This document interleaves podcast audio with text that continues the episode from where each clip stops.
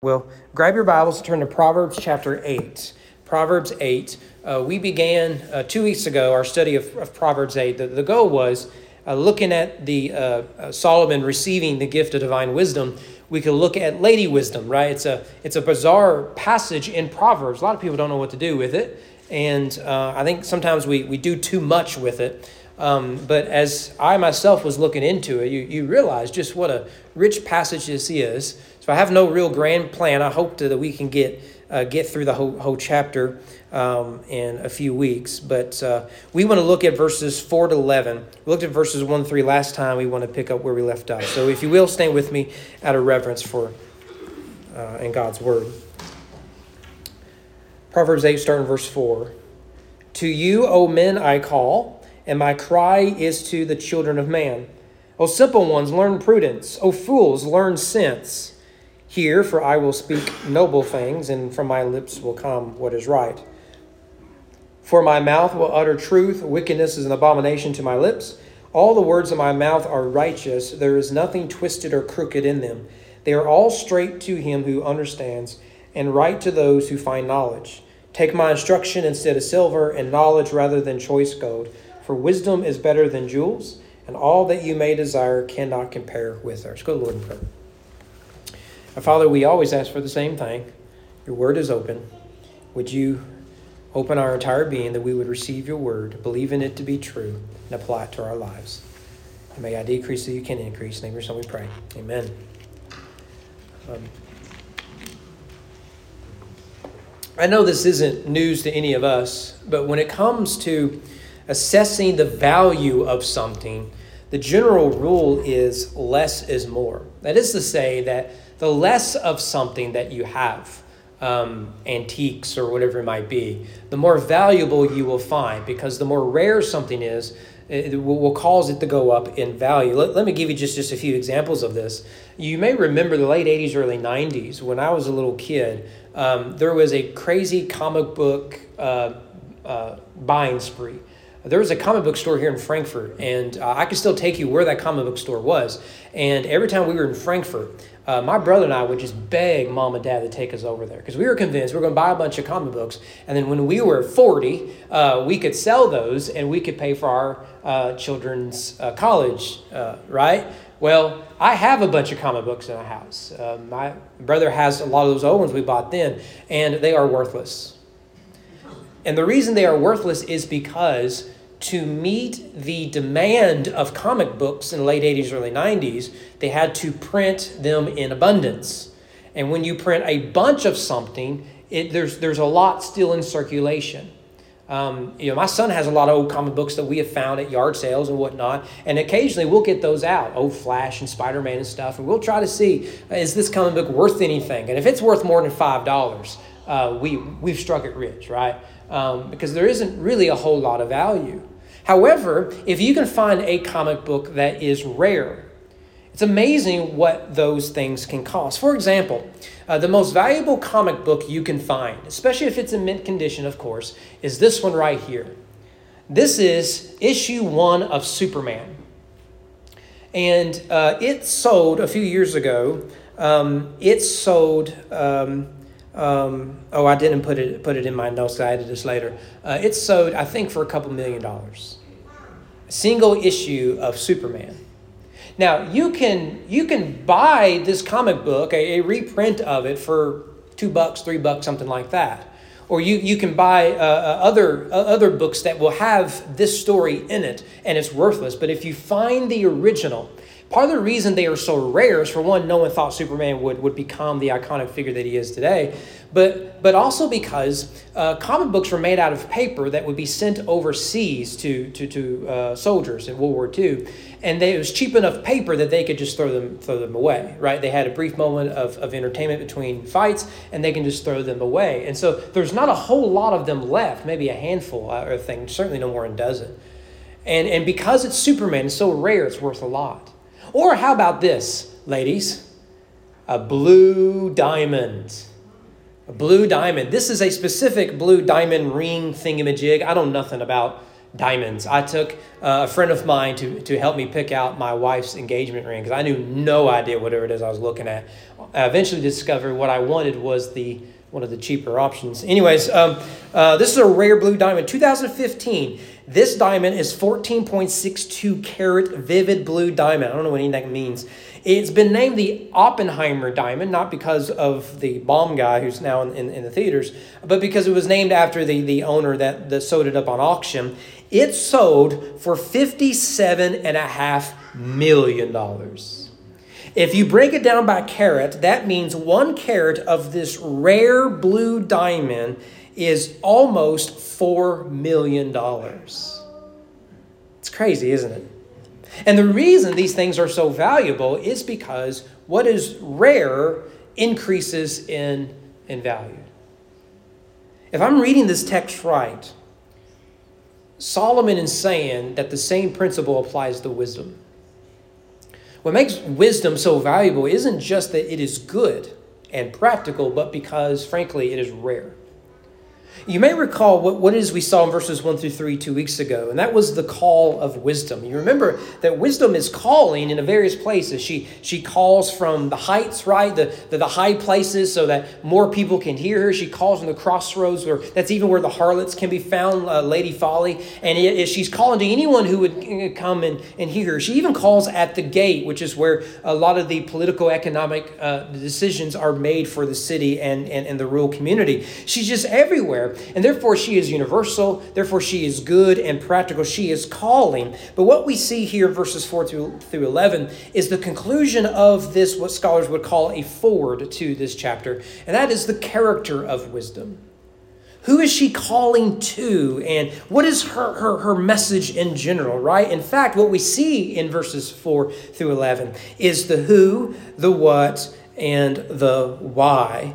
Um, so, so what we see then is verse, the first 11 verses of Proverbs 8 is like an introduction, uh, forward, if you will. And so it isn't until verse 12 that we really get into the autobiography of Lady Wisdom. Uh, she introduces if I, wisdom, dwell with prudence, right? Here she is speaking directly, but, but before that, we're, we're just getting a taste of what is to come, right? I made the mistake years ago. This is years ago. I think we were married. Actually, I can tell you for sure we were married because I was reading the book on our honeymoon. Don't judge me. And um, um, I just read 10 books on vacation this week. Some of it audio because we long drive and the kids were asleep. And some of it, uh, I just, I got a new uh, Kindle and man, I just devoured that thing. Anyways, um, but this book, I, it was a biography of Luther. And I, I got all the way through it and then it was a good book, right? But he got to the end. He says, Well, there's only about a 10 year period that's interesting for Luther. So I skipped the first part of his life, skipped the end of his life, and just talks about these 10 years. And he gets to the conclusion and he says, It would have been better had Luther not lived. Right? This book's like 400 pages long, and I just devoured it. And you get to the end, he's like, eh, It's probably not, not good that he lived. And then I, I thought, Well, that just sort of ruined the book. And so I went and read the introduction because I had skipped it. And in the introduction, it said, by the way, I don't think Luther was a good person. He should have never lived. Had I paused and just read the first two pages, I could have saved my. I still have the book. It's, it's back in my office. It was excellent. Uh, the, his, his treatment of Luther was quite good, except for the, his conclusion, I thought was just quite awful.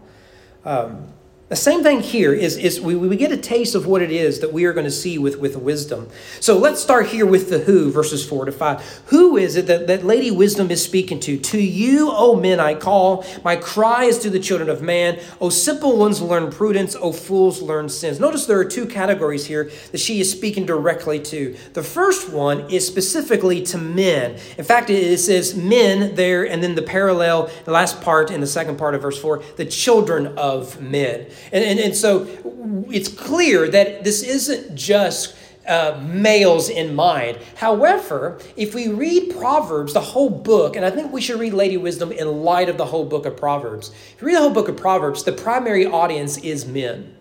And it isn't because women can't understand wisdom. In fact, notice here that wisdom is personified in the feminine, lady wisdom, not senor wisdom lady wisdom. However, again, if you read Proverbs, the, the attention is primarily from a father to his son. Let me give you a few examples of this. Uh, I cut several of these out. Just the opening chapters, right, are almost exclusively from a father to his son. Uh, Proverbs 1 8, hear my son your father's instruction, and don't forsake your mother's uh, teaching. Proverbs 3 1, I skip chapter 2, I can give you another example. My son, do not forget my teaching. Proverbs 4 10, hear my son, accept my words, that the years of your life may be many. Uh, chapter 5, my son, be attentive to my wisdom, incline your ear to my understanding. Chapter 7, my son, keep my words and treasure up your commandments with you. So, so it opens up with a series of proverbs, right? Usually we think of proverbs, we think of pithy little sayings, right? And that's good. Uh, that starts really in chapter 10. But the first nine chapters are, are this sort of stuff. It's specific wisdom on specific topics from a father to his son. Proverbs ends with the uh, virtuous woman, right? Proverbs 31. Ladies, don't you want to be a Proverbs 31 woman? Read it again. It's words from a father identified as King Lemuel, probably Solomon, to his son on what the virtuous woman looks like. Isn't that interesting? We take it as a chapter that's only towards women. The main target audience is men. Because we were warned in, I think it's chapter 7, about the seductress. Avoid her. In chapter 31, he says, but pursue her. She is worth far more than jewels. So, so I do think it's worth mentioning that, that the target audience is primarily men. And these opening chapters uh, address issues like leadership, marriage, faithfulness, family, worship. And again, concludes with what a godly woman looks like. And so, Proverbs is primarily written to, and Lady Wisdom is primarily speaking to, young, impressionable men. Let me tell you, men need this. So yeah, yeah I, I, was expecting a mom to say that. Um, but uh, uh, but uh, uh, sociologists have discovered this. Every culture, women are going to turn out the same. Doesn't matter what the culture, a matriarchal culture, a patriarchal culture, women are going to turn out the same. What is that? They're going to be maternal. They're going to be driven towards children and the home and everything else, right? There's, there's, it doesn't matter what, what the culture is. They're going to look for the same type of man. They're, they're, you're going to know what you're going to get with women. It does not matter the context by which they were raised. Men, on the other hand, it's very different. In fact, a society would do well if they prioritized what sort of men they are raising. Remember that when you turn on the telly and you're being told that every man you meet is wicked, evil, and toxic. What sort of men are we raising? Studies show that 80, 80, I think it's like 85, 86% of, of young women want men to take the first step in a romantic relationship. A similar percentage of men says that they will not take the first step of initiating a romantic relationship because they're afraid of being called out as toxic and abusive or creep. What sort of men are we raising? It's almost like God knows exactly what he's talking about when he targets specifically men when it comes to wisdom. A culture made up of wise men is a good culture for women. Well, that's a free rant. But notice that there, there's, there's, there's a second target audience here. It's not just men, it's simpletons. Maybe that's the same uh, audience. I'll let you decide. The word here means simple or naive or the open minded. Now, when I say open minded, I don't mean tolerant. I mean someone whose mind is so open that their brains have fallen out, right? This is someone who is foolish, right? And, and so they, they are indecisive, ignorant, easily duped. In a word, they are a fool. Simpletons know no gender, they could be male or female. Lady Wisdom implores simpletons to learn prudence. Now, prudence is a good biblical word we don't use anymore because that's probably going to offend someone. Prudence carries the idea of discernment and caution. It is someone who is not easily deceived or seduced. It's interesting that the Bible portrays men as being easily uh, seduced and women as being easily deceived. What do both need? Prudence. Interesting, on top of that, is the Bible often pits wisdom and prudence together. Much like you get wisdom and knowledge together, you get wisdom and prudence. Because prudence without wisdom is caution with no action. That's why we're raising men now. Wisdom without prudence is knowledge with no caution. So let me give you an example of Proverbs 14, 15. The woman, um, uh, the simple believes everything, but the prudent gives thought to his steps. Yeah, if, if it's on the internet, it's got to be true, right? Um, uh, thanks, Mark. You were going to distract me. You're not getting out in time now. So, um, before broadband was everywhere and Wi-Fi was not in our in our vocabulary, I had a sophomore uh, history teacher who I loved. Um, but the big assignment of the year was the JFK assassination. The guy was all about the conspiracy stuff. So I mean, we spent like two months on this, okay, which is a lot of time uh, in in a high school history class you take for a semester. And so we just devoured this issue. We he, he would he, uh, we we had the uh, uh, lab for a whole month, right? He reserved it all of his classes. I mean, I, I ate it up, right? As you can imagine, I still have my papers, thirty-one pages long, called "Bullet the Blue Sky" U2 song. Anyways, and I had a friend of mine, like mine got put on the wall of fame, right? Because he really liked my paper. Um, so not to brag. And and uh, a friend of mine, he turned in a real paper, but for for uh, kicks and giggles, he wrote like a one paragraph paper, half a page, and and it was basically uh, JFK was shot by Ralph Nader and Elvis Presley, right? And he just made up garbage, right? I always think of that when I think about people who see things on the internet and believe it because that's basically what my friend did before anyone was doing that. Right? I don't know how many people who believe things because either the Babylon Bee published it or because they saw it in a meme.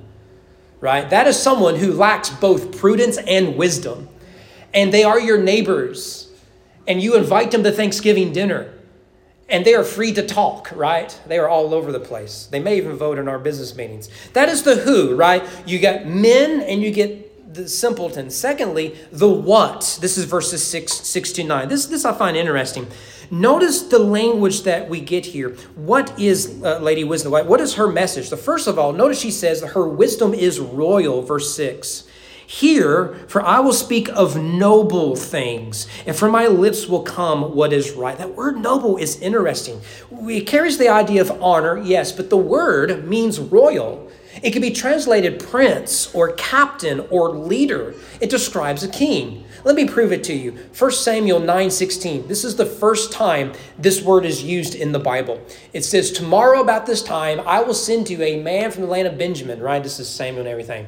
You shall anoint him to be prince, king. It's the same word used Lady Wisdom uses to describe wisdom. What kind of wisdom does she bring? She brings the wisdom of kings, a royal, honorable wisdom. 2 Samuel 5, uh, David's about to become king of united Israel, right? He's already king in Hebron, now he's going to uh, be, be over all of Israel. The Lord said to David, You shall be shepherd of my people Israel. You shall be, there's that word again, prince, ruler, um, and there are other examples I, I, could give you, but this, this, is, this is the idea. The idea is that wisdom carries with it nobility and honor. Wisdom is associated with such honor. I don't know if you've noticed this, but throughout history, even now, when you think of kings and political leaders, there's a certain dignity that they're expected to bring to them, right? One of the debates I've seen, a friendly debate I've, I've seen among legislators is should, uh, for, for male legislators, is should you wear a vest, right? Should it be a three piece suit you wear in, in the office each day, right? It's a fun little debate they have. Some are very high maintenance in that regard, others less so, right? And, and it's, it's almost, well, I won't go there, but, but anyways, what, why is that a fun little debate?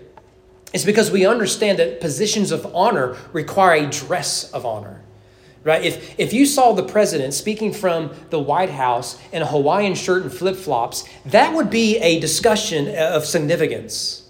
We expect the suit.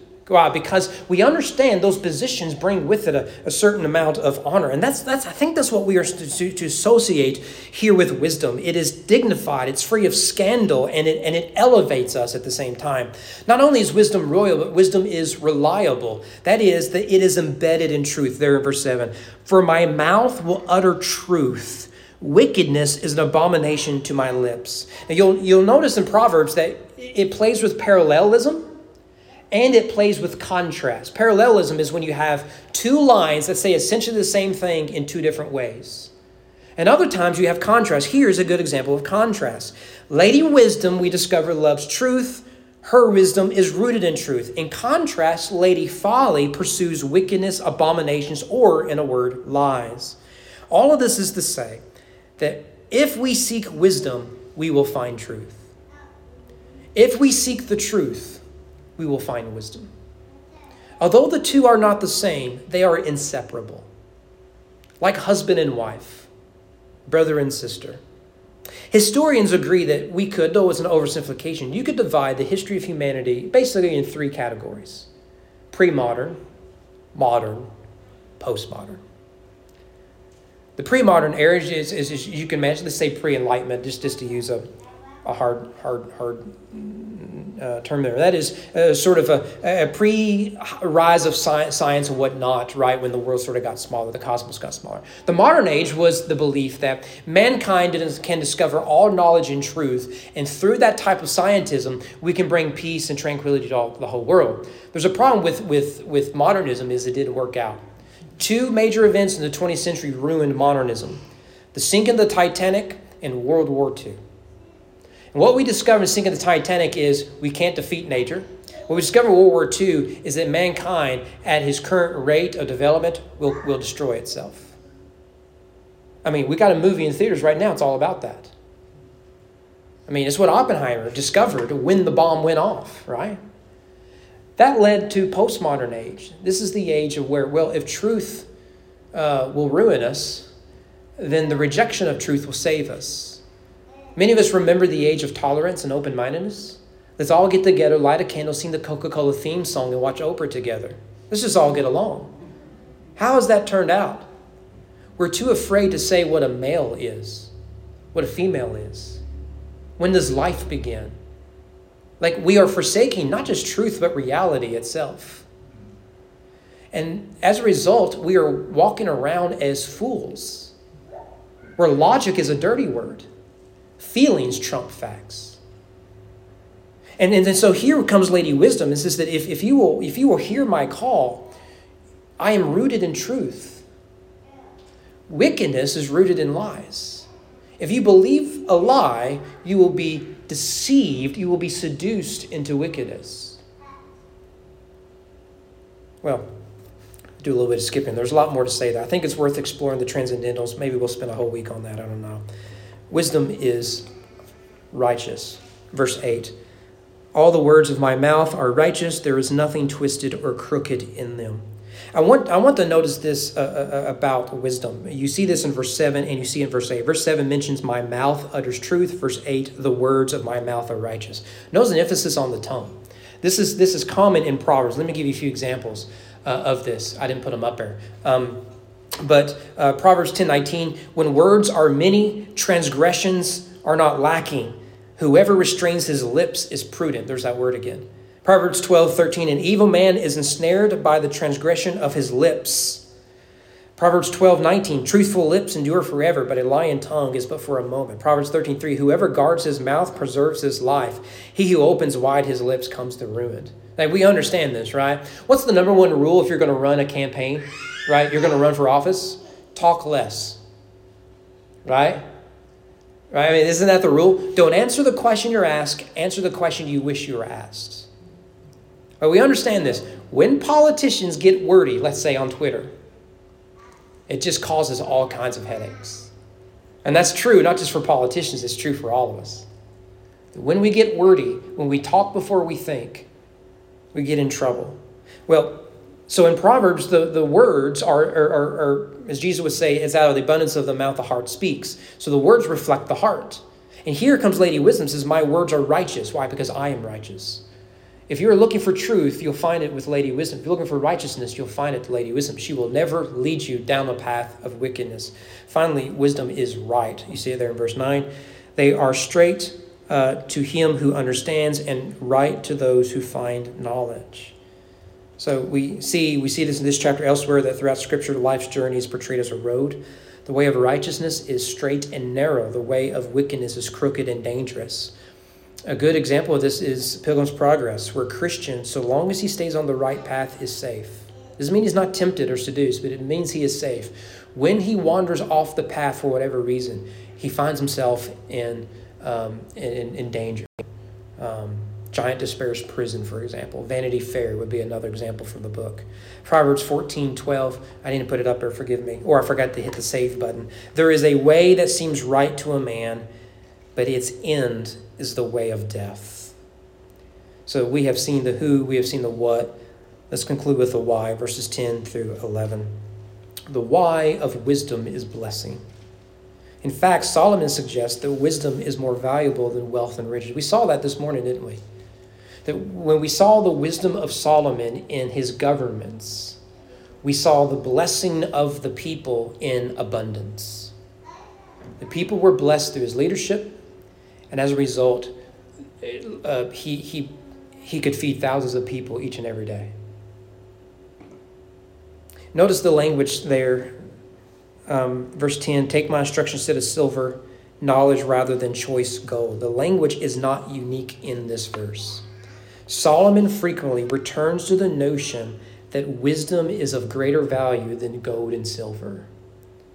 Let me give you a few examples. Proverbs 3:14, "For the gain from her, Lady Wisdom, is better than gain from silver and her profit better than gold.